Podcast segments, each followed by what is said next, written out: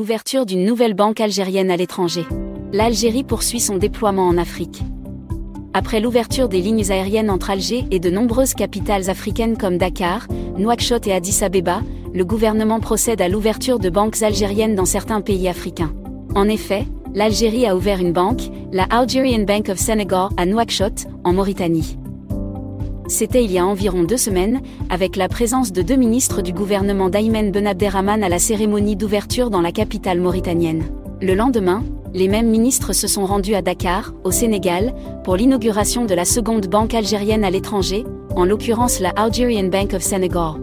Mais l'Algérie ne compte pas en rester là, puisque selon le Premier ministre Aymen Ben Abderrahman, une troisième banque sera aussi créée sur le continent africain. S'exprimant lors du Forum économique algéro-tunisien, le responsable a fait savoir que l'Algérie va ouvrir une nouvelle institution bancaire à Abidjan, en Côte d'Ivoire.